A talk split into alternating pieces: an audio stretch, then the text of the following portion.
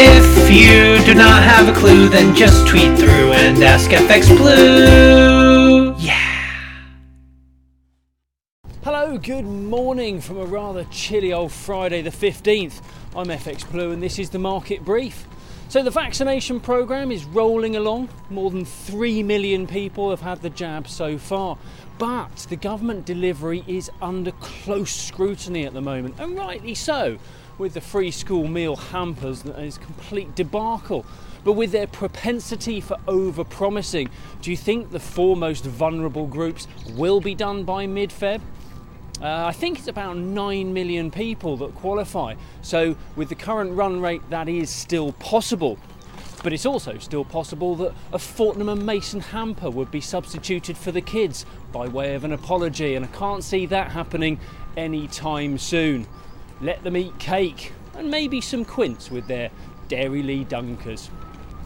Um, unfortunately, there isn't uh, a vaccination for the economic effects of the virus, and that outlook is pretty bleak at the moment. Sunak is, of course, looking at extending all the support measures that, when they were rolled out nearly a year ago, were expected to be done and dusted by now. Um, instead of looking at ways uh, of, of how to repay the borrowing, he's still out on the front line putting out fires. And Q4 growth estimates make a recession look likely. Double dip, here we come. Sad times. Uh, it's been a quiet week for UK data, and sterling has been struggling to make fresh highs above 137 against the dollar. Uh, yesterday we did touch 137.10, but we dropped back to about 136.15. We kick off this morning slightly higher, around 136.80. Powell's been on. He was pretty relaxed in an interview yesterday. Uh, the time is not right to raise rates, and the Fed is more focused on supporting efforts to combat the economic effect of COVID. Uh, he's aligned with Sunak then. Uh, he's also more concerned about employment than inflation, which is appropriate because weekly jobless claims came very close to the 1 million mark.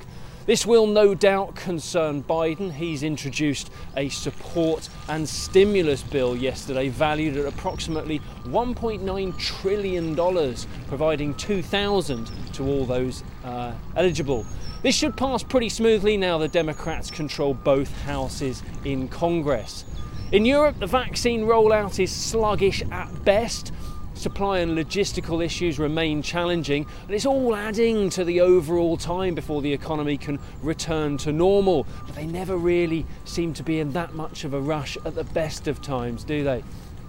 Uh, despite that, the euro gained slightly yesterday, and euro dollar touched a high of uh, of 121.80.